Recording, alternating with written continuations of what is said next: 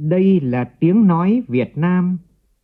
Đây là tiếng nói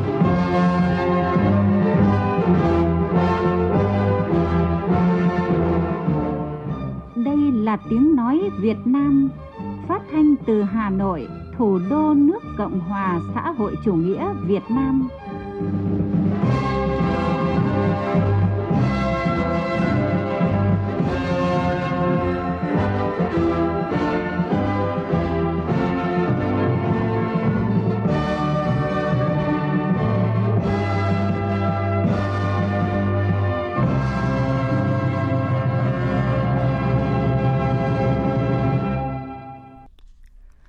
Kính chào quý vị và các bạn. Mời quý vị và các bạn nghe chương trình Thời sự trưa của Đài Tiếng nói Việt Nam với những nội dung chính sau đây.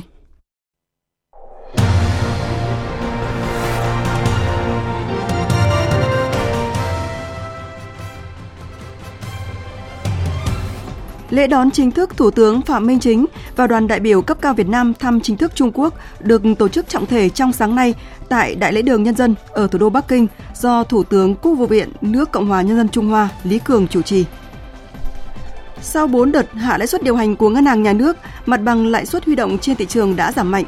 4 ngân hàng thương mại cổ phần cũng đồng loạt giảm lãi suất tiết kiệm. Kỳ thi tốt nghiệp trung học phổ thông năm nay sẽ diễn ra từ ngày mai đến ngày 29 tháng 6 với hơn 1 triệu thí sinh đăng ký dự thi. Đến thời điểm này, công tác chuẩn bị đã được các địa phương triển khai chủ động, khẩn trương và chu đáo. Trong phần tin quốc tế, Đảng Dân Chủ mới giành chiến thắng vang dội trong cuộc bầu cử tại Hy Lạp. Australia công bố gói viện trợ mới trị giá 110 triệu đô la Australia cho Ukraine để tái thiết đất nước.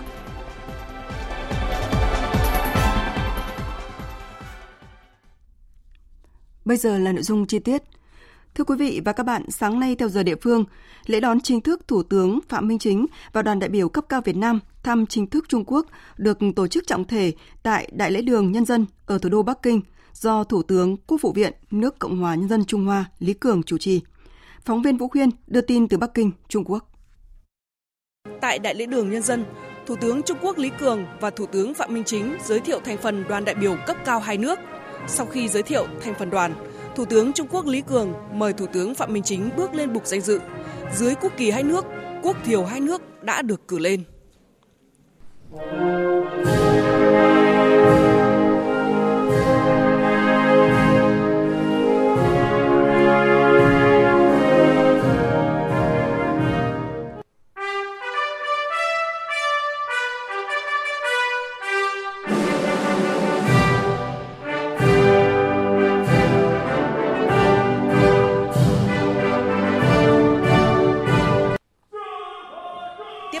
Thủ tướng Lý Cường mời Thủ tướng Chính phủ Phạm Minh Chính duyệt đội danh dự.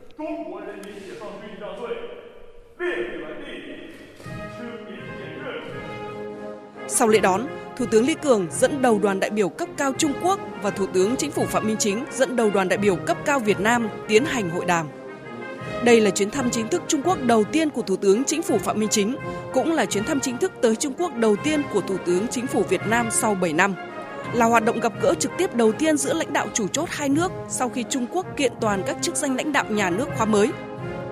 Chuyến thăm chính thức Trung Quốc của Thủ tướng Chính phủ Phạm Minh Chính diễn ra trong bối cảnh quan hệ đối tác hợp tác chiến lược toàn diện Việt Nam-Trung Quốc đang duy trì xu thế phát triển và đạt được nhiều kết quả tích cực. Tin cậy chính trị Việt Nam-Trung Quốc được tăng cường, hợp tác kinh tế thương mại đầu tư được duy trì tăng trưởng. Việt Nam là đối tác thương mại lớn thứ tư của Trung Quốc trên thế giới. Kim ngạch thương mại hai chiều năm 2022 đạt 175 tỷ đô la Mỹ, chiếm 1/4 tổng kim ngạch thương mại giữa Trung Quốc và ASEAN. Chuyến thăm này nhằm cụ thể hóa kết quả chuyến thăm chính thức Trung Quốc của Tổng Bí thư Nguyễn Phú Trọng hồi cuối năm ngoái 2022. Hai bên sẽ điểm lại những kết quả hợp tác đạt được trong thời gian qua, đề ra những phương hướng, nhiệm vụ nhằm củng cố và phát triển quan hệ hữu nghị và hợp tác trong thời gian tới, nhất là các biện pháp mở rộng và nâng cao hiệu quả hợp tác trên các lĩnh vực, thúc đẩy tháo gỡ vướng mắc trong hợp tác, trao đổi trên tinh thần hữu nghị thẳng thắn, chân thành, tôn trọng, hiểu biết lẫn nhau vì hòa bình, hợp tác và phát triển. Trong khuôn khổ chuyến thăm chính thức Trung Quốc, ngay sau hội đàm, Thủ tướng Phạm Minh Chính đã cùng Thủ tướng Trung Quốc Lý Cường chứng kiến lễ ký kết các văn kiện hợp tác giữa các bộ ngành địa phương hai nước. Các văn kiện được ký kết bao gồm Thỏa thuận hợp tác nghiên cứu quản lý tổng hợp môi trường biển và hải đảo vùng Vịnh Bắc Bộ giữa Bộ Tài nguyên và Môi trường Cộng hòa Xã hội Chủ nghĩa Việt Nam và Bộ Tài nguyên Thiên nhiên Cộng hòa Nhân dân Trung Hoa. Bản ghi nhớ giữa Bộ Công Thương nước Cộng hòa Xã hội Chủ nghĩa Việt Nam và Tổng cục Quản lý Giám sát Thị trường nước Cộng hòa Nhân dân Trung Hoa. Thỏa thuận khung về cùng thúc đẩy xây dựng cửa khẩu thông minh giữa Ủy ban nhân dân tỉnh Lạng Sơn, Cộng hòa Xã hội Chủ nghĩa Việt Nam và chính quyền khu tự trị dân tộc Choang, tỉnh Quảng Tây, Cộng hòa Nhân dân Trung Hoa. Kế hoạch hành động giai đoạn 2023-2026 triển khai bản ghi nhớ về tăng cường hợp tác trong lĩnh vực kinh tế thương mại giữa Bộ Công Thương nước Cộng hòa Xã hội Chủ nghĩa Việt Nam và chính quyền nhân dân tỉnh Vân Nam, Cộng hòa Nhân dân Trung Hoa. Bản ghi nhớ về các yêu cầu đối với việc xây dựng vùng an toàn dịch bệnh lở mồm long móng có sử dụng vaccine giữa Bộ Nông nghiệp và Phát triển Nông thôn nước Cộng hòa Xã hội Chủ nghĩa Việt Nam và Tổng cục Hải quan nước Cộng hòa Nhân dân Trung Hoa. Nghị định thư về yêu cầu kiểm dịch thực vật đối với quả dưa hấu tươi xuất khẩu từ Việt Nam sang Trung Quốc giữa Bộ Nông nghiệp và Phát triển Nông thôn nước Cộng hòa Xã hội Chủ nghĩa Việt Nam và Tổng cục Hải quan nước Cộng hòa Nhân dân Trung Hoa. Đảm bảo sức khỏe và quyền được tiếp cận với hệ thống chăm sóc y tế một cách công bằng cho người di cư là một trong những điều kiện quan trọng để phát triển kinh tế xã hội theo hướng bền vững. Đây là nội dung chính được đưa ra tại Hội thảo quốc tế Di cư và sức khỏe người di cư ASEAN diễn ra hôm nay tại Hà Nội theo hình thức trực tiếp kết hợp với trực tuyến. Hội thảo do Bộ Y tế Việt Nam, các quốc gia thành viên ASEAN phối hợp tổ chức với sự hỗ trợ của Tổ chức Di cư Thế giới và Tổ chức Y tế Thế giới. Tin của phóng viên Anh Thư. Hội thảo quốc tế Di cư và sức khỏe người di cư ASEAN nhằm nâng cao hiểu biết về di cư và khả năng tiếp cận các dịch vụ y tế của người di cư trong khu vực. Tham gia hội thảo, các đại biểu đều đồng thuận rằng khu vực ASEAN từ lâu đã trở thành một điểm đến và đi cho rất nhiều người di cư và gia đình, với số lượng người di cư cao nhất châu Á. Trong 3 thập kỷ qua, số người di cư đến và đi từ khu vực này đã tăng lên đáng kể, thuộc nhiều hoàn cảnh khác nhau, từ độ tuổi, giới tính đến trình độ học vấn và nhu cầu việc làm. Điều này tuy đóng góp cho sự phát triển kinh tế trong khu vực, nhưng cũng gây nhiều lo ngại về sức khỏe y tế cộng đồng như tâm lý, bệnh về giới hay các bệnh truyền nhiễm. Do đó, sức khỏe người di cư là một trong những lĩnh vực ưu tiên trong chiến lược y tế của ASEAN. Phát biểu tại sự kiện, ông Ekaphap Phanthavong, Phó Tổng thư ký ASEAN phụ trách Cộng đồng Văn hóa Xã hội ASEAN, cho biết.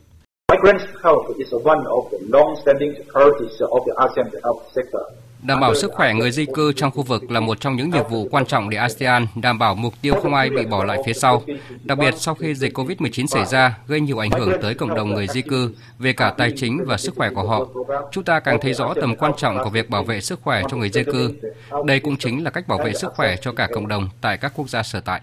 Cũng tại sự kiện, các đại biểu đã chia sẻ tổng quan về tình hình di cư ở ASEAN và tại Việt Nam, cũng như khung sức khỏe người di cư trên toàn cầu.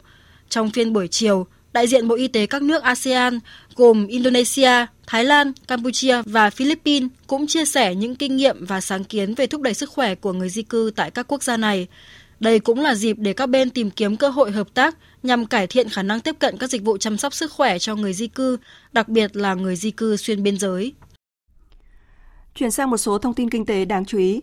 Tuần qua, 4 ngân hàng có vốn nhà nước là Vietcombank, Vietinbank, BIDV và Agribank đồng loạt giảm lãi suất huy động từ 0,5 đến 1% ở tất cả các kỳ hạn.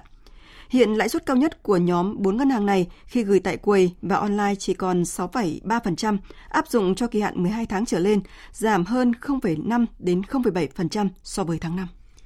Vietinbank là ngân hàng thương mại cổ phần điều chỉnh mạnh tay nhất với mức giảm lên tới 1%, đặc biệt với các khoản tiền gửi từ 9 tháng trở xuống. Lãi suất khi gửi online tại nhà băng này cũng không còn được ưu đãi so với tại quầy như trước. Nhóm ngân hàng tư nhân cũng công bố giảm lãi suất từ 0,1 đến 1%, giảm mạnh ở kỳ hạn từ 6 tháng trở xuống. Lãi suất niêm yết cao nhất tại một số nhà băng tư nhân lớn hiện chỉ còn quanh ngưỡng 7% một năm như tại ACB, VIB, TPBank, Sacombank, VPBank, khoản tiền dưới 1 tỷ đồng. Tính từ đầu tháng 6, thị trường ghi nhận 24 ngân hàng giảm lãi suất huy động. Đại diện Ngân hàng Nhà nước cho biết việc tiếp tục giảm lãi suất điều hành của Ngân hàng Nhà nước khẳng định và xác lập xu hướng giảm lãi suất cho thị trường trong thời gian tới, qua đó định hướng các ngân hàng mạnh dạn quyết liệt hơn trong việc giảm lãi suất cho vay, đồng hành cùng doanh nghiệp và người dân góp phần thúc đẩy tăng trưởng, phục hồi kinh tế. Thưa quý vị và các bạn, lượng hàng ùn ứ chưa tìm được đầu ra khiến nhiều doanh nghiệp phải cấp tốc tìm giải pháp giải quyết hàng trước cao điểm sản xuất cuối năm từ tháng 9 tới đây. Phóng viên Nguyễn Quang thường trú tại TP.HCM đề cập vấn đề này. Suốt 2 tháng qua, Ông Huỳnh Công Tiến cùng ekip phòng kinh doanh của công ty trách nhiệm hữu hạn Toàn Tiến chuyên gia công các sản phẩm may mặc cho các thương hiệu lớn phải chạy đôn chạy đáo bán hàng trên Internet và dùng các kênh truyền thông để tiếp cận khách mới. Theo ông Tiến, mỗi chiếc áo giá thành bán tại Mỹ khoảng $350, tương đương hơn 8 triệu đồng Việt Nam, thì hiện giảm giá còn $100, tương đương hơn 2 triệu đồng để bán ở thị trường nội địa nhưng cũng rất khó. Thì hiện tại là tình hình của chúng tôi đang rất là khó khăn bởi vì những cái đơn hàng xuất khẩu á, nó đang bị tồn rất là nhiều. Chi phí kho bãi nhân công đồ nó rất là nặng. Bây giờ chúng tôi buộc lòng phải tháo hàng ra bằng cách là sử dụng những cái hệ thống kinh doanh online, những cái kênh mới. Cái chi phí quảng cáo cũng rất là nặng. Chúng tôi rất là khó khăn, bây giờ phải đi vay vốn để làm quảng bá truyền thông để thoát những cái hàng tồn của chúng tôi ra. Đây cũng là tình hình chung của rất là nhiều doanh nghiệp may mặc như chúng tôi hiện nay. Qua khảo sát của Hiệp hội Doanh nghiệp Thành phố Hồ Chí Minh (HUBA), có tới 41,2% doanh nghiệp được hỏi cho biết đang gặp khó khăn do thị trường bị thu hẹp. Hàng tồn kho gia tăng đồng nghĩa với tình trạng động vốn vào hàng hóa và doanh nghiệp không có tiền mặt để xoay sở. Giải pháp tháo hàng tồn của doanh nghiệp hiện nay là tăng cường bán hàng qua hệ thống truyền thông Internet. Ông Phan Vĩnh Phúc, Giám đốc Công ty Thương mại Dịch vụ Đa phương tiện CMS, doanh nghiệp đang triển khai giải pháp cho hơn 20 doanh nghiệp cho biết doanh nghiệp cần tiền để giải quyết hàng tồn, nhưng đi vay không được vì ngân hàng vẫn chưa định giá được hàng tồn. Vậy thì dựa trên cái tồn kho đó có thể cho người ta vay 1/3 hàng tồn kho để họ dùng cái tiền đó bắt đầu làm những cái chiến lược để đẩy được cái hàng tiền tồn kho đi, và có thể cái đó trong thời gian ngắn thôi. Họ nuôi được chính họ, nuôi được nhân viên của họ. Bây giờ là vấn đề hàng tồn kho sau 3 năm thì hàng tồn kho là khổng lồ. Tiến sĩ Hồ Minh Sơn, Viện trưởng Viện Phát triển Thị trường và Truyền thông Quốc tế cho rằng vì quá lo lắng nên nhiều doanh nghiệp đang vay đại, vay nóng, miễn sao là vay được tiền để cầm cự qua cơn khó khăn. Nếu thực tế như vậy thì khó càng thêm khó. Doanh nghiệp cần thực hiện cùng lúc nhiều giải pháp, kể cả giảm dưới giá thành để bán được hàng, thu hồi vốn, duy trì và điều chỉnh sản xuất thời gian tới. Thông qua gói tín dụng thì đối với doanh nghiệp cần một loạt chiến dịch chấp nhận giảm giá, kích thích thị trường, kể cả du lịch. Bởi bối cảnh xuất khẩu khó khăn mà không thúc đẩy thị trường nội địa sẽ ảnh hưởng đến tồn kho và hoạt động sản xuất kinh doanh. Tình hình xuất khẩu khó khăn khiến việc triển khai các giải pháp tiếp cận khách hàng để bán được hàng tồn kho mang tính quyết định với doanh nghiệp trước cao điểm sản xuất hàng cuối năm. Những linh hoạt của hệ thống tài chính, ngân hàng trong việc định giá hàng tồn có ý nghĩa vô cùng quan trọng để doanh nghiệp tận dụng tối đa các nguồn lực tài chính, triển khai các chiến dịch bán hàng có doanh thu vượt qua giai đoạn ngặt nghèo. Ngày mai, ngày 27 tháng 6, hơn 1 triệu thí sinh trong cả nước sẽ đến các điểm thi làm thủ tục dự thi tốt nghiệp trung học phổ thông năm nay, trước khi bước vào kỳ thi trong 2 ngày, 28 và 29 tháng 6. Đến nay, các công việc chuẩn bị cho kỳ thi này đã được hoàn tất, trong đó chú trọng xây dựng các phương án dự phòng, tổ chức thi khi xảy ra các tình huống bất ngờ về thời tiết và thiên tai. Ghi nhận của phóng viên Minh Hưởng. Ngay từ đầu tháng 6, Bộ Giáo dục và Đào tạo đã tổ chức các đoàn tới làm việc về công tác chuẩn bị thi tại một số địa phương trong cả nước. Qua kiểm tra thực tế đến thời điểm này, mọi công tác chuẩn bị cho kỳ thi diễn ra theo đúng kế hoạch. Ông Bùi Văn Kiệm, Giám đốc Sở Giáo dục và Đào tạo thành phố Hải Phòng và ông Nguyễn Xuân Hồng, Phó Giám đốc Sở Giáo dục và Đào tạo tỉnh Nam Định cho biết.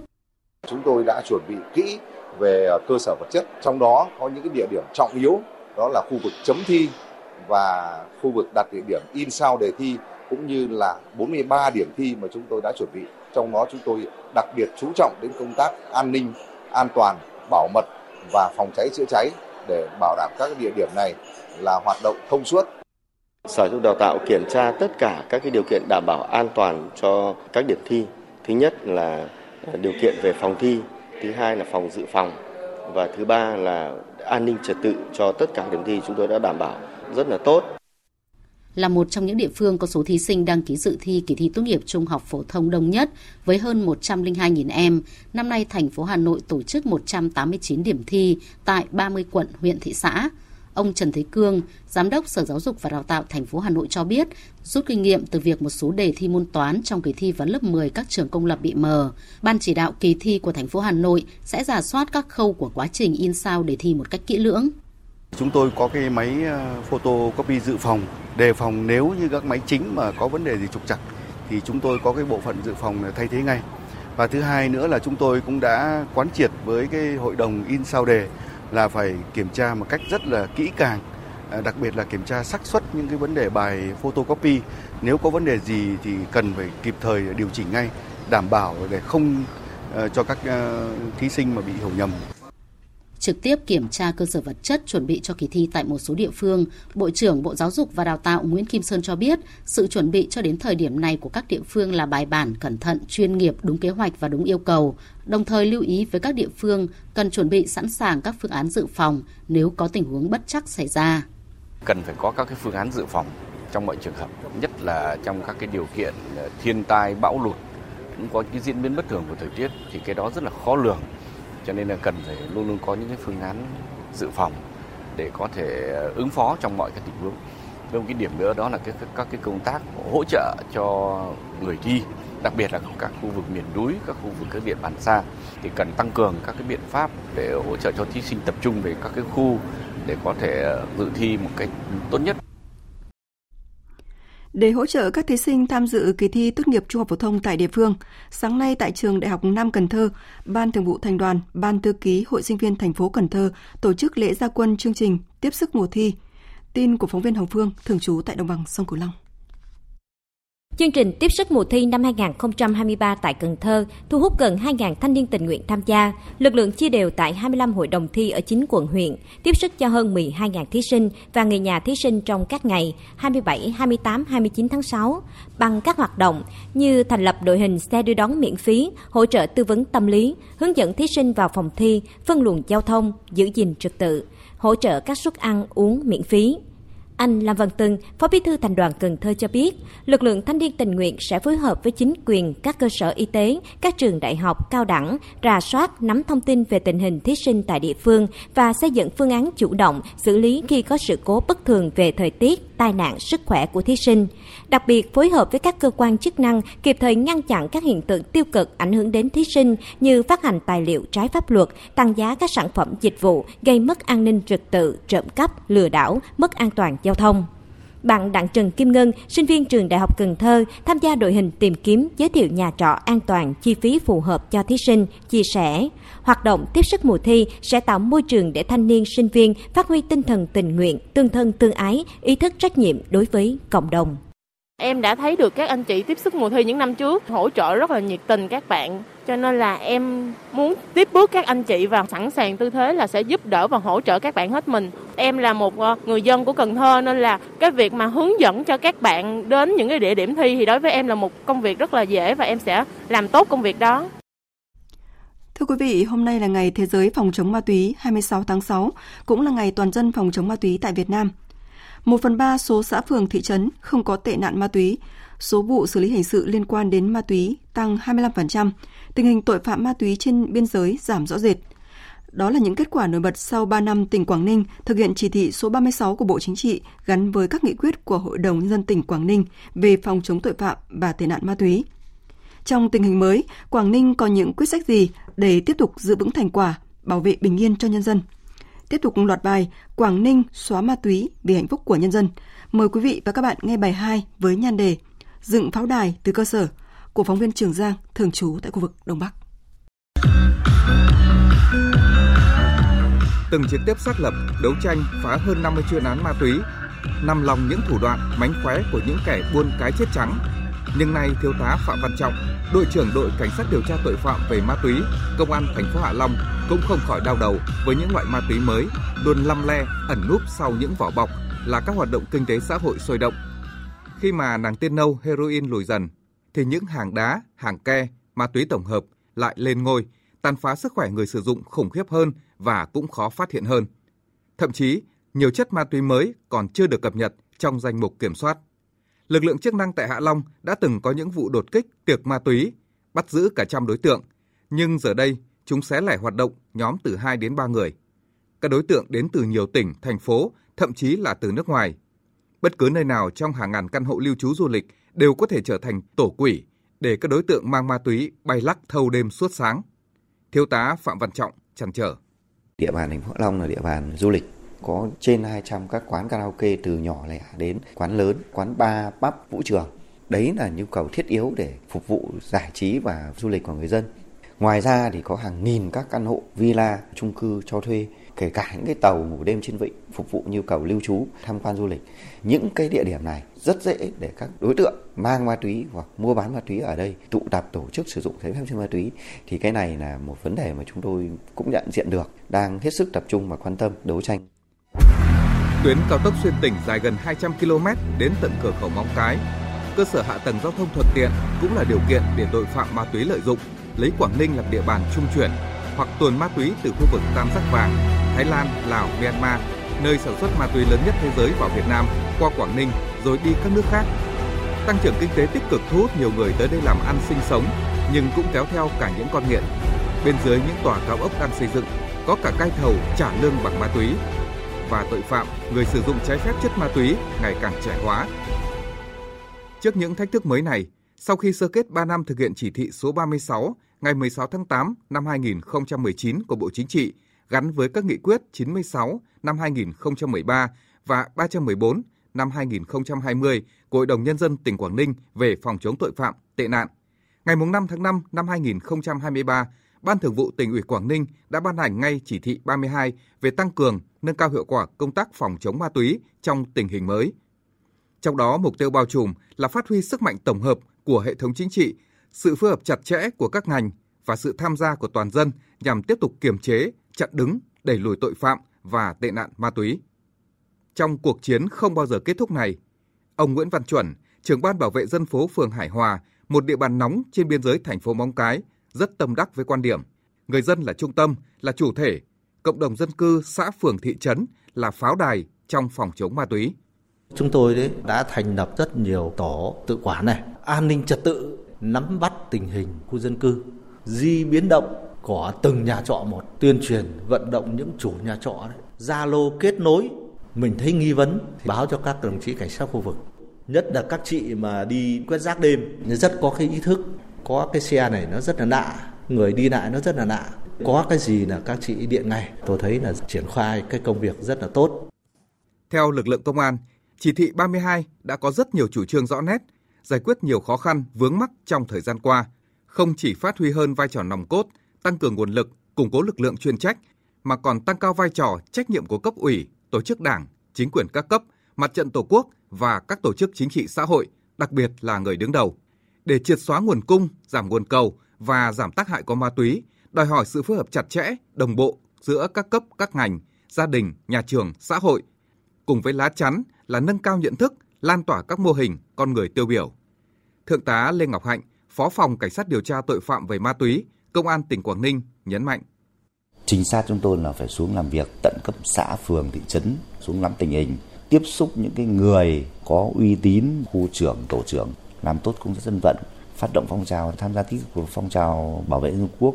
Thì như vậy là chúng tôi là sẽ có hàng nghìn tay mắt và nắm bắt tình hình nhanh để xử lý những cái vụ việc thông tin mà ở cấp cơ sở đưa lên dứt điểm và quyết liệt, mà phải ghi điểm được với bà con đấy. Thì chúng tôi tập trung vào giảm cung, giảm cầu, phải xử lý rất là căn cơ thì mới có khả năng là đảm bảo được an ninh trật tự trên địa bàn tỉnh. Mục tiêu của Quảng Ninh trong giai đoạn 2023-2025 là giảm mức độ tại các địa bàn trọng điểm phức tạp về tệ nạn ma túy. Hàng năm giảm từ 5 đến 10% người nghiện hiện có, nâng tổng số xã, phường, thị trấn không tệ nạn ma túy lên trên 50%, số huyện không tệ nạn ma túy trên 20% vào năm 2025. Ông Nguyễn Xuân Ký, Ủy viên Trung ương Đảng, Bí thư Tỉnh ủy, Chủ tịch Hội đồng Nhân dân tỉnh Quảng Ninh khẳng định, Quảng Ninh quyết tâm giữ vững thành quả và đẩy mạnh hơn nữa công tác phòng chống, kiểm soát ma túy vì cuộc sống bình yên, hạnh phúc của nhân dân và vì tương lai của thế hệ trẻ.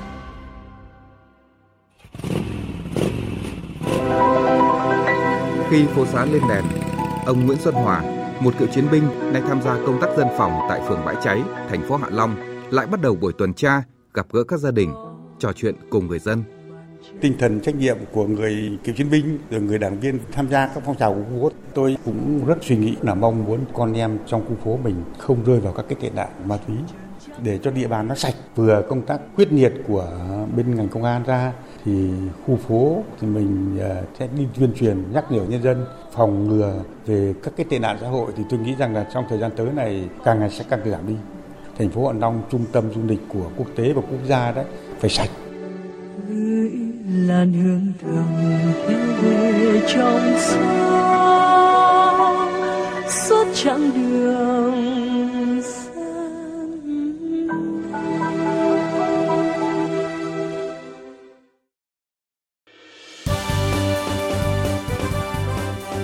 Thời sự tiếng nói Việt Nam, thông tin nhanh, bình luận sâu, tương tác đa chiều.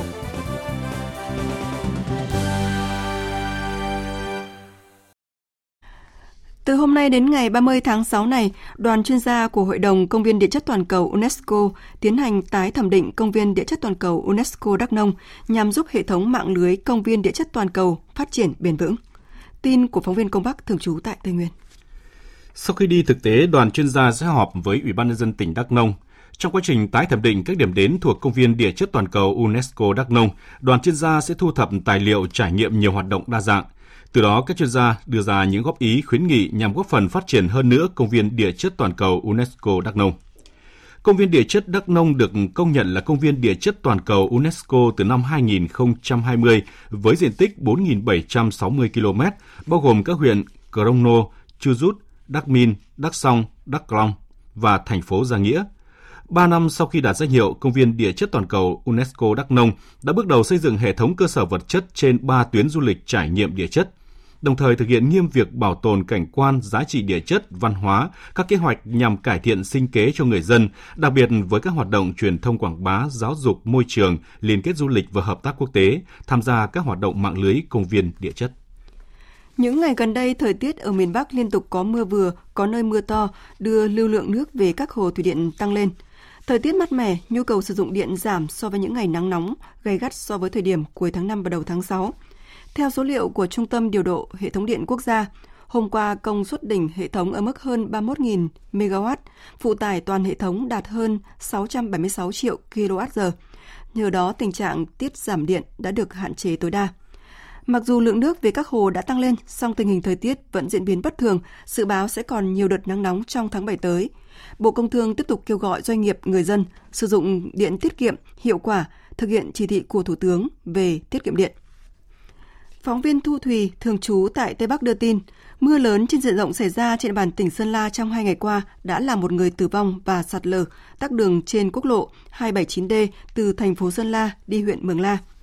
Trước diễn biến phức tạp của thời tiết, Ban Chỉ huy Phòng chống thiên tai và tìm kiếm cứu nạn tỉnh Sơn La đang tích cực đẩy mạnh tuyên truyền để người dân nâng cao hơn nữa nhận thức, ý thức phòng tránh nhằm giảm thiểu các thiệt hại. Ông Cao Viết Thịnh, Phó Giám đốc Sở Nông nghiệp và Phát triển Nông thôn tỉnh Sơn La, Chánh Văn phòng Ban Chỉ huy Phòng chống thiên tai và tìm kiếm cứu nạn tỉnh Sơn La cho biết. Chúng tôi đã yêu cầu các huyện là thông tin trên cả Zalo rồi là các cái cuộc phát thanh của xã bản hướng dẫn người dân khi mà xảy ra mưa gió thì nên về nhà, không ở nương, không trú gốc cây cột điện rất rõ ràng. Nhưng cũng rất tiếc là vừa rồi thì xảy ra chết một người dân do sét đánh ở Thuận Châu. Trong thời gian tới, chúng tôi tiếp tục yêu cầu đài phát thanh các huyện thành phố là thường xuyên hàng ngày phải phát thanh trên hệ thống loa truyền thanh của các xã bản hàng ngày theo giờ để bà con nhân dân nắm được và chủ động phòng ngừa. Tại Bến Tre, sáng nay, Ban Chỉ huy Phòng chống thiên tai và tìm kiếm cứu nạn tỉnh cho biết, trên địa bàn xã Giao Long, huyện Châu Thành vừa xảy ra sạt lở lớn, địa phương đang tìm giải pháp khắc phục. Phóng viên Nhật Trường đưa tin. Trong 2 ngày 15 và 25 tháng 6 vừa qua, tại bờ sông Giao Hòa thuộc Tổ Nhân dân Tự quản số 1, ấp Hòa Hưng Thạnh, xã Giao Long, huyện Châu Thành, Bến Tre đã liên tiếp xảy ra sạt lở lớn. Hơn 35 mét đường ven bờ sông này bị sụp hoàn toàn xuống dòng sông với chiều rộng hơn 6 mét. Trong đó sạt lở sâu vào tuyến đường huyện DH03 dài 25m và sụp lở hoàn toàn xuống dòng sông đoạn dài 15m. Đồng thời hai phía vị trí sạt lở trở ra có chiều dài khoảng 100m, hiện đang có nguy cơ sạt lở tiếp diễn. Sau khi xảy ra sạt lở, chính quyền địa phương tiến hành triển khai thực hiện việc cấm biển báo, khoanh vùng khu vực sạt lở để tránh xảy ra tai nạn, cảnh báo đối với các phương tiện lưu thông qua khu vực sạt lở nguy hiểm và theo dõi diễn biến tình hình sạt lở của khu vực trên. Các ngành chức năng tỉnh Bến Tre và huyện Châu Thành đã đến khảo sát thống nhất phương án khắc phục tạm thời, trong đó đề xuất Ban Quản lý Đầu tư và Xây dựng Thủy lợi Chính, Bộ Nông nghiệp Phát triển Nông thôn, đơn vị được giao chủ đầu tư công trình cống An Quá khẩn trương phối hợp với huyện Châu Thành và các ngành chức năng tỉnh hỗ trợ có giải pháp khắc phục tình hình sạt lở trong thời gian sớm nhất nhằm đảm bảo an toàn cho cuộc sống người dân nơi đây. Tiếp theo là một số thông tin về thời tiết qua phần tổng hợp của biên tập viên Nguyễn Kiên. Hôm nay thì nhiều khu vực trên cả nước sẽ có mưa, cụ thể là ở phía Đông Bắc Bộ, trong đó có thủ đô Hà Nội, khu vực Sơn La, Hòa Bình, Thanh Hóa, Nghệ An có mưa vừa, mưa to và dông, cục bộ có mưa rất to, với lượng mưa phổ biến từ 20 đến 50 mm, có nơi trên 80 mm. Khu vực Lai Châu, Điện Biên, Lào Cai, Yên Bái, Hà Giang từ 20 đến 40 mm, có nơi trên 60 mm. Thời gian xảy ra mưa dông tập trung vào chiều tối và đêm. Cần đề phòng nguy cơ xảy ra lũ quét, sạt lở đất tại khu vực vùng núi và ngập úng tại các khu vực trung thấp. Trong khi đó, các tỉnh từ Hà Tĩnh đến Bình Thuận, hôm nay ngày nắng, có nơi nắng nóng, chiều tối có mưa rào và dông rải rác, cục bộ có mưa vừa mưa to, giúp giảm nhiệt cho khu vực này trong khoảng 2 ngày tới. Nhiệt độ cao nhất ngày hôm nay từ 32 đến 35 độ, có nơi trên 35 độ. Tây Nguyên và Nam Bộ hôm nay cũng có mưa rào và dông vài nơi, riêng chiều và tối cục bộ có mưa vừa mưa to. Nhiệt độ cao nhất ở Nam Bộ từ 31 đến 34 độ, còn ở Tây Nguyên từ 29 đến 32 độ.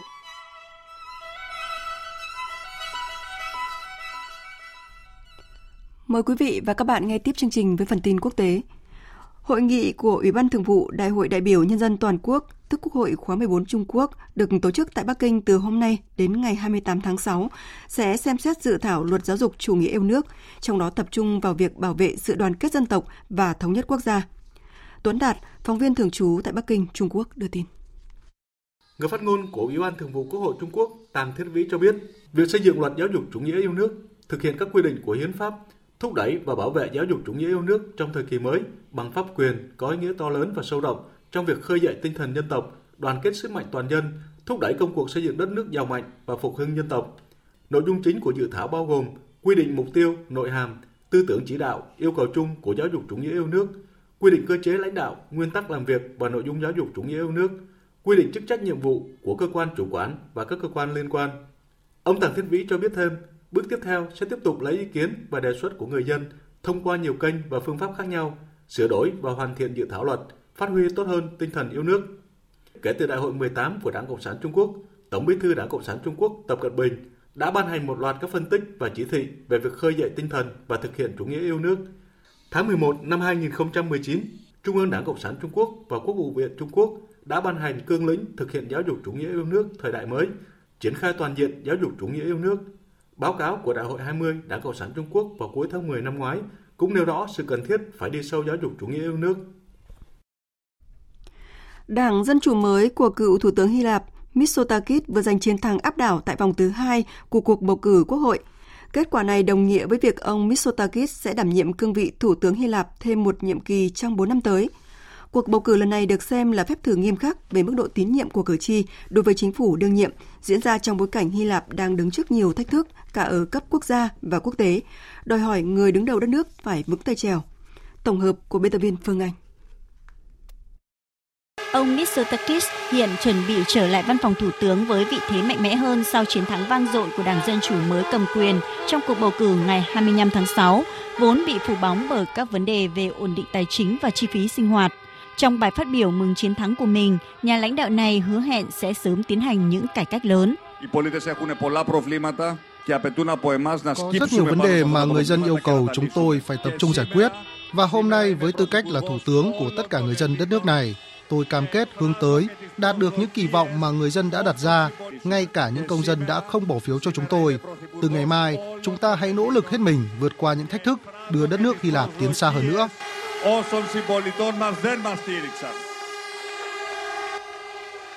Xuất thân từ một trong những gia đình chính trị có ảnh hưởng nhất tại Hy Lạp, nhà lãnh đạo 55 tuổi Mitsotakis đã đưa đất nước này thoát khỏi đại dịch COVID-19 và có 2 năm liên tiếp tăng trưởng kinh tế mạnh mẽ khi còn giữ cương vị thủ tướng từ năm 2019.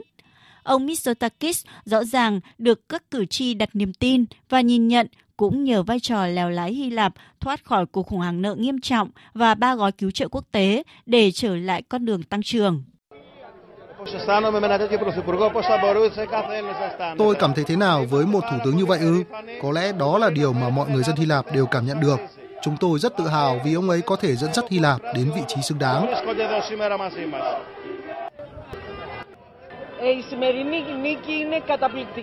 Chiến thắng ngày hôm nay thật đặc biệt, đó là một công lý dành cho ông Mitsotakis vì ông ấy xử lý mọi vấn đề trong nhiệm kỳ 4 năm nay.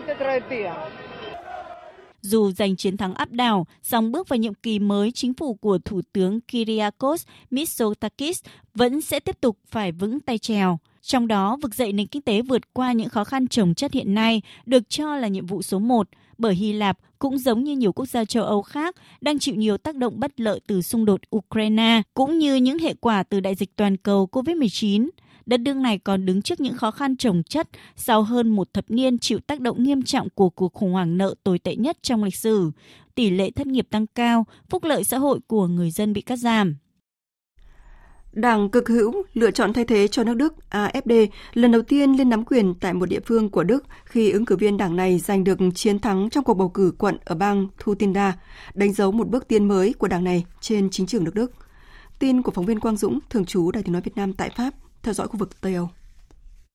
Kết quả cuộc bầu cử tại quận Sonneberg trong vùng Thuringia phía nam nước Đức tối ngày 25 tháng 6 cho thấy ứng cử viên Robert Sesselmann của đảng lựa chọn thay thế cho nước Đức AfD đã giành chiến thắng với 52,8% phiếu bầu tại vòng 2, đánh bại đối thủ chính là một ứng cử viên đến từ Đảng Dân Chủ Thiên Chúa Giáo CDU. Các cuộc thăm dò dư luận gần đây tại Đức cho thấy hiện đảng AfD giành được khoảng 18-20% xu hướng bỏ phiếu của các cử tri Đức ở quy mô toàn quốc, đứng sau Đảng Dân Chủ Thiên Chúa Giáo CDU, nhưng cạnh tranh quyết liệt với Đảng Dân Chủ Xã hội SPD của Thủ tướng Đức Olaf Scholz và bỏ khá xa hai đảng khác trong chính phủ liên minh là Đảng Xanh và Đảng Dân Chủ Tự do FDP. Chiến thắng tại quận Sonneberg tại bang Thuringia cũng tạo đà thuận lợi cho đảng AfD, hướng đến các cuộc bầu cử địa phương sẽ tổ chức vào năm 2024 tại một số bang khác tại Đức. Trong đó, đảng AfD được đánh giá là tiếp tục có cơ hội chiến thắng lớn tại bang Thuringia cũng như hai bang thuộc Đông Đức cũ là Saxony và Brandenburg, nằm sát thủ đô Berlin. Ngoài ra, đảng này cũng đã công khai tham vọng giới thiệu ứng cử viên ra cạnh tranh cương vị Thủ tướng Đức tại cuộc tổng tuyển cử liên bang vào năm 2025. Ngay sau gói hỗ trợ của phương Tây dành cho Ukraine, Australia hôm nay tuyên bố gói hỗ trợ mới lên đến 110 triệu đô la Australia, tương đương với hơn 73 triệu đô la Mỹ dành cho quốc gia Đông Âu này.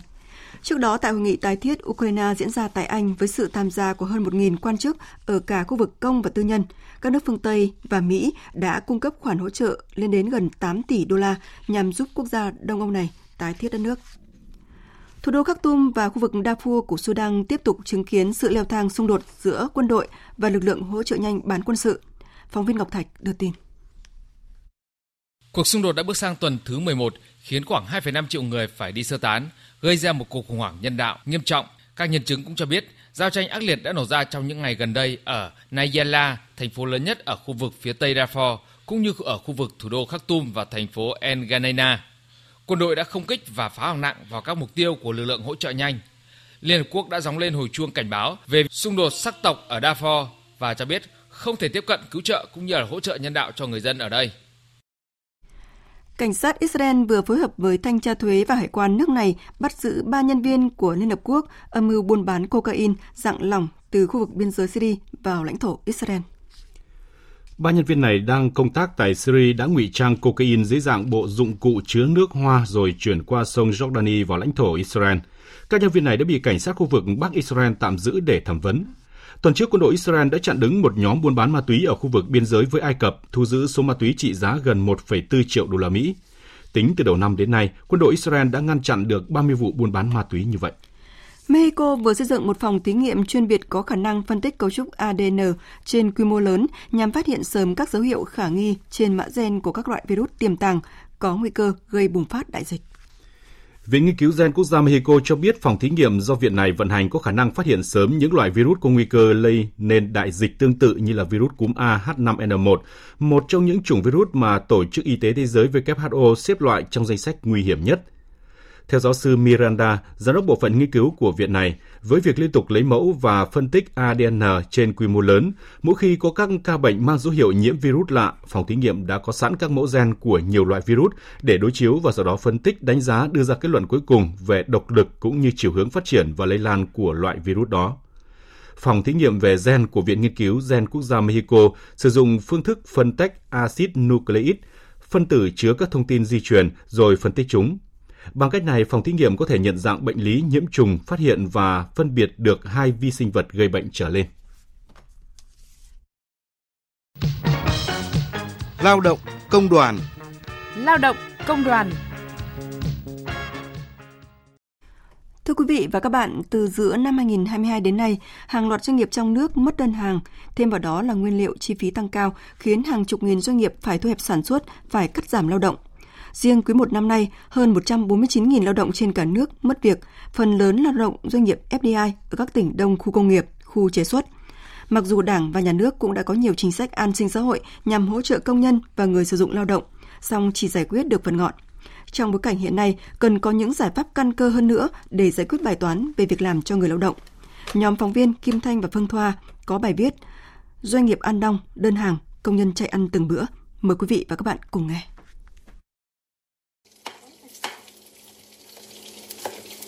Trong căn phòng trọ chừng 10 m2, tối tăm ẩm thấp với những mảng tường loang mốc, chị Nguyễn Thị Linh, công nhân công ty trách nhiệm hữu hạn Can Nông Việt Nam, khu công nghiệp Thăng Long, Hà Nội và bạn cùng phòng đang chuẩn bị cho bữa cơm tối đạm bạc. Thực đơn chỉ vỏn vẹn canh rau muống và vài miếng đậu rán. Lương của công nhân bây giờ thì cũng hơi ít ỏi thôi, mà tiền phòng, tiền điện nước, chưa kể chi phí sinh hoạt thì đã mất 500-600 nghìn một người rồi. Nên là muốn mà tiết kiệm thì mình lại phải ăn nhiều bữa ở công ty. Còn đâu là về nhà thì chỉ có ăn tạm cơm rau với mì tôm thôi.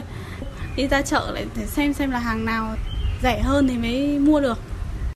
Còn đối với gia đình chị Lường Thị Thu, quê ở Lào Cai, công nhân công ty trách nhiệm hữu hạn linh kiện điện tử Xây Việt Nam, lương thấp thì có thể chắt bóp chi tiêu, nhưng khổ tâm nhất vẫn là không biết gửi con nhỏ ở đâu để yên tâm đi làm. Muốn gửi con vào trường công lập cho đỡ tốn kém thì lại không phù hợp với giờ làm ca của hai vợ chồng, nên anh chị đành gửi con về quê cho ông bà chăm sóc. Có hai cháu lớn ở nhà thì nhiều khi cũng cảm thấy nhớ con ấy, thật muốn hai con được ở cùng để đi làm cho tiện ấy, nhưng mà về kinh tế không có, thật là cháu nó quá nhỏ ấy, mình cũng không yên tâm. Từ cuối năm ngoái đến nay, tình cảnh công nhân mất việc làm, công việc bấp bênh, giảm giờ làm, mất thu nhập là tình trạng rất phổ biến ở các địa phương có khu công nghiệp, khu chế xuất như Bình Dương, Đồng Nai, Thành phố Hồ Chí Minh. Tiếp tục bám trụ chờ cơ hội hay trở về quê đang là điều cân nhắc của nhiều công nhân ở thời điểm này. Công việc nó không ổn định, cứ xuống ca miết đi làm 4 giờ rưỡi là về rồi. Cả hai vợ chồng được có 7-8 triệu bạc thì sao mà đủ sống. Đồng tiền thì rất chi là căn kê cũng không đủ xài luôn ạ. Cả tiền phòng, tiền nước, cả điện đấy, 1,6 triệu. Rồi còn mua ăn cái gì cũng mắc. Tháng 7 tới này chị cũng tính là về quê, đi làm công ty, về quê sinh hoạt, chi phí cho nó gần nhà thì mình ở đỡ mất tiền phòng. Mất việc làm, thu nhập bấp bênh, chạy ăn từng bữa lại thêm đủ các thứ tiền phải chi tiêu như tiền thuê trọ, tiền điện nước khiến cuộc sống càng thêm khó khăn. Mặc dù các khu công nghiệp hiện nay thu hút hàng triệu lao động, tuy nhiên rất ít nơi xây nhà ở cho công nhân, nhà trẻ cho con công nhân hoặc khu sinh hoạt văn hóa dành cho người lao động. Đồng lương ít ỏi, đời sống tinh thần nghèo nàn càng làm cuộc sống công nhân lao động thêm ngột ngạt. Ông Vũ Minh Tiến, Viện trưởng Viện Công nhân và Công đoàn Tổng Liên đoàn Lao động Việt Nam và ông Lê Đình Hùng, Phó Chủ tịch Liên đoàn Lao động thành phố Hà Nội cho rằng 70-80% những người công nhân di cư đó là nhu cầu cực lớn, tuyệt đại đa số là hiện nay đang thuê ở các nhà trọ trong khu dân cư cho người dân lập lên. Một số ít thì ở trong các ký túc xá hoặc là chỗ lưu trú của các cái doanh nghiệp tự xây dựng lên. Một số ít cũng đã bước đầu mua được một số những cái nhà ở có tính chất nhà ở xã hội đấy. Công nhân lao động quá thiếu cái sân chơi, đặc biệt đời sống về mặt tinh thần là quá thiếu. Bởi vì công nhân lao động gần như cái thời gian là gắn bó với nhà máy. Ngoài việc làm theo quy định thì tăng ca, hết thời gian làm việc này thì cũng không còn cái sức khỏe để tham gia các hoạt động rèn luyện thể thao rồi tinh thần. Theo khảo sát của Phân viện Khoa học An toàn Vệ sinh Lao động và Bảo vệ Môi trường miền Nam trong năm 2022, có 28% người có biểu hiện stress nghề nghiệp mức độ trung bình và 18% người có biểu hiện trầm cảm ở các mức độ khác nhau. Trong số người có biểu hiện trầm cảm thì 49,5% người lao động thường xuyên cảm thấy buồn chán. Phó Chủ tịch Tổng Liên đoàn Lao động Việt Nam Ngọ Duy Hiểu cho biết nguyên nhân chủ yếu là nguy cơ mất việc làm và thu nhập. Phải kể đến các cái nguyên nhân chủ yếu nhất. Đó chính là thu nhập thấp, rồi việc làm bấp bênh. thế rồi là cái cường độ lao động cao, rồi số giờ làm việc nhiều, rồi không có điều kiện để tham gia các cái hoạt động xã hội, rồi vui chơi giải trí hay là chăm sóc gia đình, cộng với bản thân là cái sức khỏe về mặt thể chất, ăn uống không đủ dinh dưỡng, thế rồi an toàn vệ sinh lao động không đảm bảo, nó cũng trở thành những cái vấn đề của người lao động. Rồi chính người lao động đã bày tỏ thì rõ ràng đặt ra cho chúng ta nhiều cái giải pháp mà chúng ta cần phải tính đến, vì nếu không ấy, những cái hệ lụy, những cái hậu quả của nó thực sự lớn đối với chính người lao động, đối với gia đình họ, đối với nguồn nhân lực và đối với từng doanh nghiệp. Đó cũng là lý do người lao động không muốn gắn bó với doanh nghiệp. Bà Nguyễn Thị Lan Hương, nguyên Viện trưởng Viện Khoa học Lao động Xã hội đánh giá. Qua Covid chúng ta nhận thấy rằng chính sách của chúng ta quá ít ỏi. Có thể nói tưởng làm rất nhiều chính sách cho người lao động. Mà chúng ta thấy là trong quá trình Covid thì là ra hết các chính sách để hỗ trợ này, hỗ trợ về thuế, hỗ trợ về bảo hiểm xã hội, hỗ trợ về bảo hiểm thất nghiệp, hỗ trợ tiền mặt. Chúng ta nghĩ rằng người lao động ấy là họ đang rất nhiều cái chính sách. Nhưng thực ra trong quá trình thực hiện thấy rằng là cái nhóm người lao động ấy mà được thụ hưởng cái chính sách của chúng ta thực tế là quá ít. Trong cái quản lý lao động của chúng ta hiện mang tính địa phương, người lao động chúng ta rất là bị động, thụ động, cái khả năng chống chịu của lao động rất là thấp. Thực tế hiện nay, người lao động vẫn tiếp tục phải quay cuồng trong cơn bão giá với đồng lương ít ỏi, doanh nghiệp vẫn tiếp tục gặp khó khăn, chưa có hồi kết. Tổng Liên đoàn Lao động Việt Nam phối hợp thực hiện.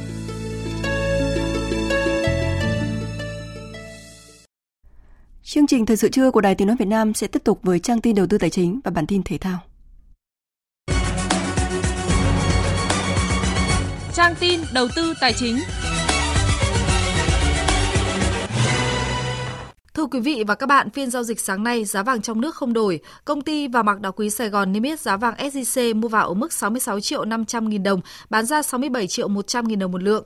Công ty vàng bạc đá quý Bảo Tín Minh Châu niêm yết giá vàng dòng Thăng Long ở mức mua vào là 55.980.000, bán ra 56.830.000 đồng một lượng. Còn giá vàng giao ngay trên sàn Kitco ở mức 1.927,4 đô la Mỹ một ounce. Ngân hàng Nhà nước Việt Nam công bố tỷ giá trung tâm của đồng Việt Nam với đô la Mỹ áp dụng cho ngày hôm nay là 23.755 đồng một đô la. Các ngân hàng thương mại đang niêm yết giá đô la Mỹ quanh mức mua vào là 23.325 đồng, bán ra là 23.695 đồng một đô la Mỹ. Ủy ban nhân dân thành phố Hồ Chí Minh vừa có báo cáo về kết quả thực hiện giữa nhiệm kỳ chương trình phát triển nhà ở thành phố giai đoạn 2021-2030. Chỉ tiêu được thành phố Hồ Chí Minh đặt ra đến năm 2025, diện tích nhà ở bình quân đầu người đạt 23,5 m2 và tổng diện tích nhà ở tăng thêm đạt 50 triệu m2 sàn. Tuy nhiên, kết quả đến nay tổng diện tích xây dựng mới đạt là 15,33 triệu m2, tương ứng hơn 30% chỉ tiêu đề ra. Để đạt mục tiêu, mỗi năm thành phố phải phát triển được bình quân khoảng 12,2 triệu m2 sàn. Đây là con số chưa từng đạt được kể cả trong giai đoạn thị trường bất động sản phát triển vượt bậc. Ngân hàng Việt Nam Thịnh Vượng VPBank vừa đưa ra chiến dịch tinh gọn chọn tối ưu hướng đến nhằm nâng tầm trải nghiệm cho khách hàng. Với chiến dịch này, khách hàng sẽ được tiếp cận một giải pháp thanh toán toàn diện gồm mở tài khoản theo sở thích, eKYC 100%, cung cấp đầy đủ tiện ích giao dịch cho khách hàng, mở tài khoản online với công nghệ định danh trực tuyến eKYC. Không chỉ nhanh, gọn, thao tác, VPBank còn đảm bảo tính chính xác, an toàn cho tài khoản khi mọi giao dịch trên ứng dụng đều được bảo mật với nhiều lớp và có lịch sử lưu lại. Điều này giúp tiền trong tài khoản luôn được bảo vệ, tránh mọi thất thoát, mất tiền, cướp giật. Chuyển sang thông tin diễn biến trên thị trường chứng khoán, VN Index vẫn duy trì đà giảm với nhiều thông tin không tích cực. Nhóm cổ phiếu họ APEC gồm APS, API, IDG giao dịch tiêu cực ngay từ đầu phiên giao dịch hôm nay. Theo đó, ba mã cổ phiếu này cùng rơi vào trạng thái trắng bên mua với dư bán sàng lên tới cả triệu đơn vị. Kết thúc phiên giao dịch sáng, VN Index còn 1.123,44 điểm, HN Index còn 229,18 điểm. Đầu tư tài chính biến cơ hội thành hiện thực. Đầu tư tài chính biến cơ hội thành hiện thực. Thưa quý vị và các bạn, tăng trưởng huy động vốn từ đầu năm đến nay của doanh nghiệp giảm, cư dân tăng. Cụ thể, tiền gửi của khách hàng cá nhân tại hệ thống các tổ chức tín dụng tăng hơn 100.000 tỷ đồng trong 3 tháng, lên hơn 6,28 triệu tỷ. Đây là tháng tăng trưởng dương thứ 16 liên tiếp của tiền gửi cư dân. Bắt đầu từ tháng 12 năm 2021, phóng viên Đài Tiếng nói Việt Nam thông tin nội dung này. Số liệu mới đây của Ngân hàng Nhà nước cho biết số dư tiền gửi của các tổ chức kinh tế cuối tháng 3 năm nay là hơn 5,66 triệu tỷ đồng, thấp hơn nhiều so với nhóm khách hàng dân cư là hơn 6,28 triệu tỷ đồng. Diễn biến ngược chiều của tiền gửi cá nhân và tiền gửi tổ chức thời gian qua đến từ những thay đổi về lãi suất trên thị trường cuối năm 2022 và đầu năm 2023. Lãi suất huy động tăng cao đã thúc đẩy người dân gửi tiền nhiều hơn vào ngân hàng trong những tháng đầu năm, đồng thời hạn chế các khoản chi tiêu, đầu tư.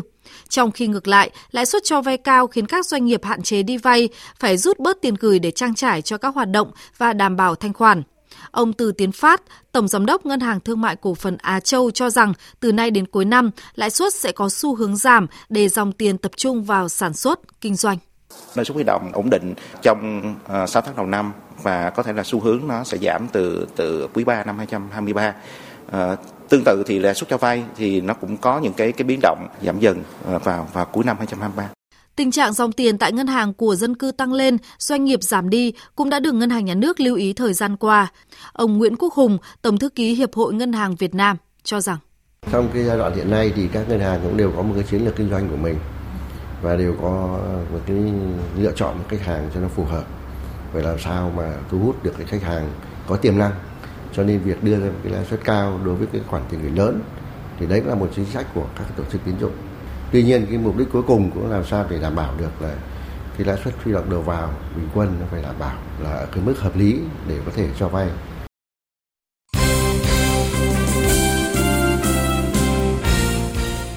Thưa quý vị và các bạn, trong khuôn khổ vòng 12 V-League 2023, câu lạc bộ Viettel đã đánh bại đội khách BKMX Bình Dương với tỷ số 2-1 để vươn lên vị trí thứ 4 trên bảng xếp hạng, trắc xuất trong top 8 đội đua vô địch ở giai đoạn 2.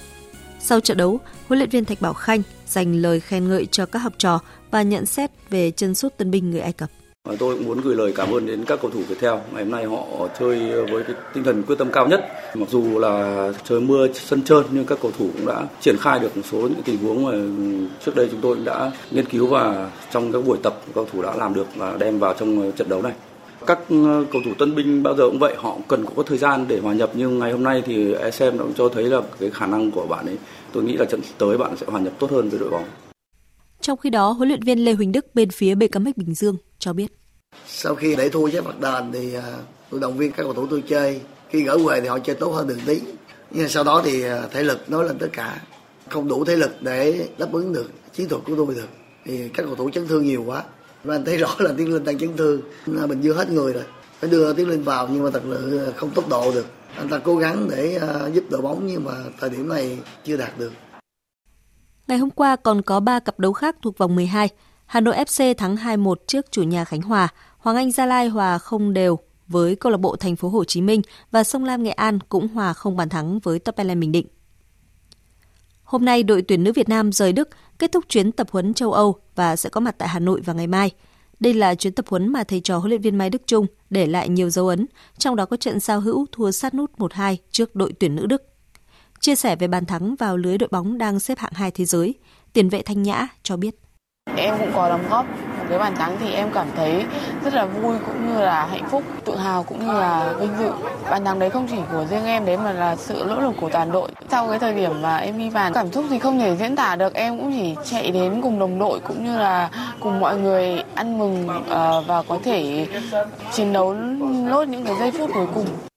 Theo kế hoạch, sau khi về nước, thầy trò huấn luyện viên Mai Đức Chung tập luyện tại Trung tâm Đào tạo bóng đá trẻ Việt Nam đến ngày 5 tháng 7 trước khi di chuyển tới New Zealand để hoàn tất khâu chuẩn bị cuối cùng cho vòng chung kết bóng đá nữ thế giới 2023. Bóng chuyền nữ Việt Nam vừa lập cột mốc mới sau khi giành chức vô địch AFC Challenger Cup 2023 bằng màn ngược dòng kịch tính thắng chủ nhà Indonesia với tỷ số 3-2. Đây là danh hiệu thứ 2 trong vòng 2 tháng của tuyển bóng chuyền nữ Việt Nam sau chức vô địch các câu lạc bộ châu Á. Với chiến thắng này, Việt Nam là đại diện duy nhất của châu Á tham dự giải bóng chuyền nữ thế giới Challenger Cup 2023 tại Pháp từ ngày 27 đến ngày 30 tháng 7. Bên cạnh cúp vô địch, các vận động viên Việt Nam cũng giành được nhiều giải thưởng cá nhân tại giải, bao gồm Trần Thị Thanh Thúy đoạt danh hiệu vận động viên xuất sắc nhất giải, chủ công xuất sắc nhất giải, Đoàn Thị Lâm Oanh chuyền hai xuất sắc nhất giải và Đinh Thị Trà Giang là phụ công xuất sắc nhất giải.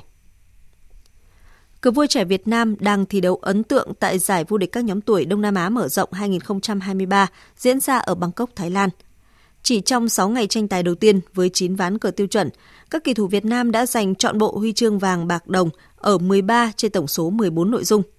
Đáng chú ý, tuyển thủ Bạch Ngọc Thùy Dương giành cả 2 huy chương vàng cá nhân và đồng đội lứa tuổi U20 nữ, đồng thời đạt thêm chuẩn đại kiện tướng nữ thứ nhì.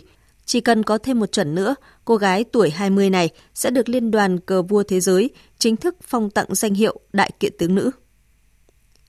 Trong 3 kỳ Olympic liên tiếp 2012, 2016 và 2020, thể dục dụng cụ Việt Nam đều giành vé tham dự Thế vận hội. Phát huy những thành công đó, sau SEA Games 32, đội tuyển thể dục dụng cụ Việt Nam đang miệt mài tập luyện để có thể giành được những thành tích tốt nhất tại ASEAN 19 cũng như góp mặt tại Olympic 2024. Theo quy định, để giành vé tới Olympic, các vận động viên buộc phải tham dự giải thể dục dụng cụ thế giới, đồng thời cũng là giải vòng loại. Trong khi đó, lịch thi đấu của giải vô địch thế giới và ASEAN khá sát nhau, nên ban huấn luyện phải tính toán lực lượng cho hai mục tiêu. Huấn luyện viên Trương Minh Sang cho biết. Chúng tôi đã tính toán là chỗ Hải Khang với lại Khánh Phong sẽ tập trung cho ASEAN và Văn Vĩ Lương sẽ tập trung cho cái vô địch thế giới. Vì nó phù hợp với lại khả năng cũng như là phù hợp với lại những cái gì mà chúng tôi tính toán từ đầu. Dự báo thời tiết. Bản tin dự báo thời tiết chiều và đêm nay. Phía Tây Bắc Bộ có mưa rào và dông rải rác, gió nhẹ, nhiệt độ từ 23 đến 34 độ. Phía Đông Bắc Bộ có mưa rào và rải rác có dông, cục bộ có mưa to đến rất to, gió nhẹ, nhiệt độ từ 23 đến 31 độ.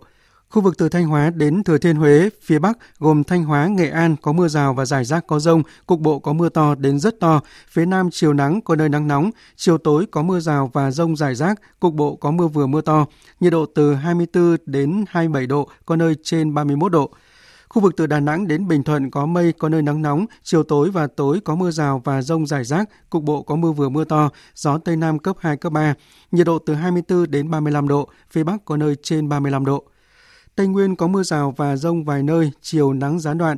Chiều tối và tối có mưa rào và dông rải rác, cục bộ có mưa vừa mưa to, gió Tây Nam cấp 2, cấp 3, nhiệt độ từ 20 đến 33 độ. Nam Bộ có mưa rào và dông vài nơi, chiều nắng gián đoạn. Riêng chiều tối và tối có mưa rào và dông rải rác, cục bộ có mưa vừa mưa to, gió Tây Nam cấp 2, cấp 3, nhiệt độ từ 24 đến 35 độ. Khu vực Hà Nội có lúc có mưa rào và dông, gió nhẹ, nhiệt độ từ 24 đến 30 độ. Tin dự báo thời tiết biển. Vịnh Bắc Bộ có mưa rào và rải rác có dông. Trong mưa dông có khả năng xảy ra lốc xoáy và gió giật mạnh cấp 6, cấp 7, gió Nam đến Đông Nam cấp 3, cấp 4. Vùng biển từ Quảng Trị đến Quảng Ngãi và khu vực Bắc Biển Đông có mưa rào và dông vài nơi, gió Đông Nam cấp 3, cấp 4. Khu vực giữa Biển Đông, khu vực quần đảo Hoàng Sa thuộc thành phố Đà Nẵng và khu vực quần đảo Trường Sa thuộc tỉnh Khánh Hòa có mưa rào rải rác và có nơi có dông, gió nhẹ. Vùng biển từ Bình Định đến Ninh Thuận có mưa rào và dông vài nơi, phía Bắc gió Đông Nam cấp 3, cấp 4, phía Nam gió Tây Nam cấp 4. Khu vực Nam Biển Đông, vùng biển từ Bình Thuận đến Cà Mau có mưa rào và dông rải rác, gió Tây Nam cấp 4. Vùng biển từ Cà Mau đến Kiên Giang và Vịnh Thái Lan có mưa rào và dông vài nơi, gió Tây đến Tây Bắc cấp 3, cấp 4. Vừa rồi là thông tin dự báo thời tiết, bây giờ chúng tôi tóm lược những tin chính đã phát trong chương trình. Sáng nay tại Đại lễ đường Nhân dân ở thủ đô Bắc Kinh, Thủ tướng Quốc vụ viện nước Cộng hòa Nhân dân Trung Hoa Lý Cường chủ trì lễ đón chính thức và hội đàm với Thủ tướng Phạm Minh Chính. Ngay sau hội đàm, Thủ tướng Phạm Minh Chính và Thủ tướng Lý Cường cùng chứng kiến lễ ký kết các văn kiện hợp tác giữa các bộ ngành, địa phương hai nước. Ngày mai 27 tháng 6, hơn 1 triệu thí sinh trong cả nước sẽ đến các điểm thi làm thủ tục dự thi tốt nghiệp trung học phổ thông năm nay, trước khi bước vào kỳ thi trong 2 ngày 28 và 29 tháng 6. Đến nay, các công việc chuẩn bị cho kỳ thi này đã được hoàn tất, trong đó chú trọng xây dựng các phương án dự phòng, tổ chức thi khi xảy ra các tình huống bất ngờ về thời tiết, thiên tai. Đảng Dân Chủ mới giành chiến thắng vang dội trong cuộc bầu cử tại Hy Lạp. Phát biểu sau khi giành thắng lợi vang dội trong cuộc bầu cử vòng 2, cựu Thủ tướng Hy Lạp Mitsotakis, ứng cử viên thuộc Đảng Dân Chủ mới, theo đường lối bảo thủ khẳng định người dân đã trao cho ông sứ mệnh để thúc đẩy quá trình cải cách mà nước này đang rất cần.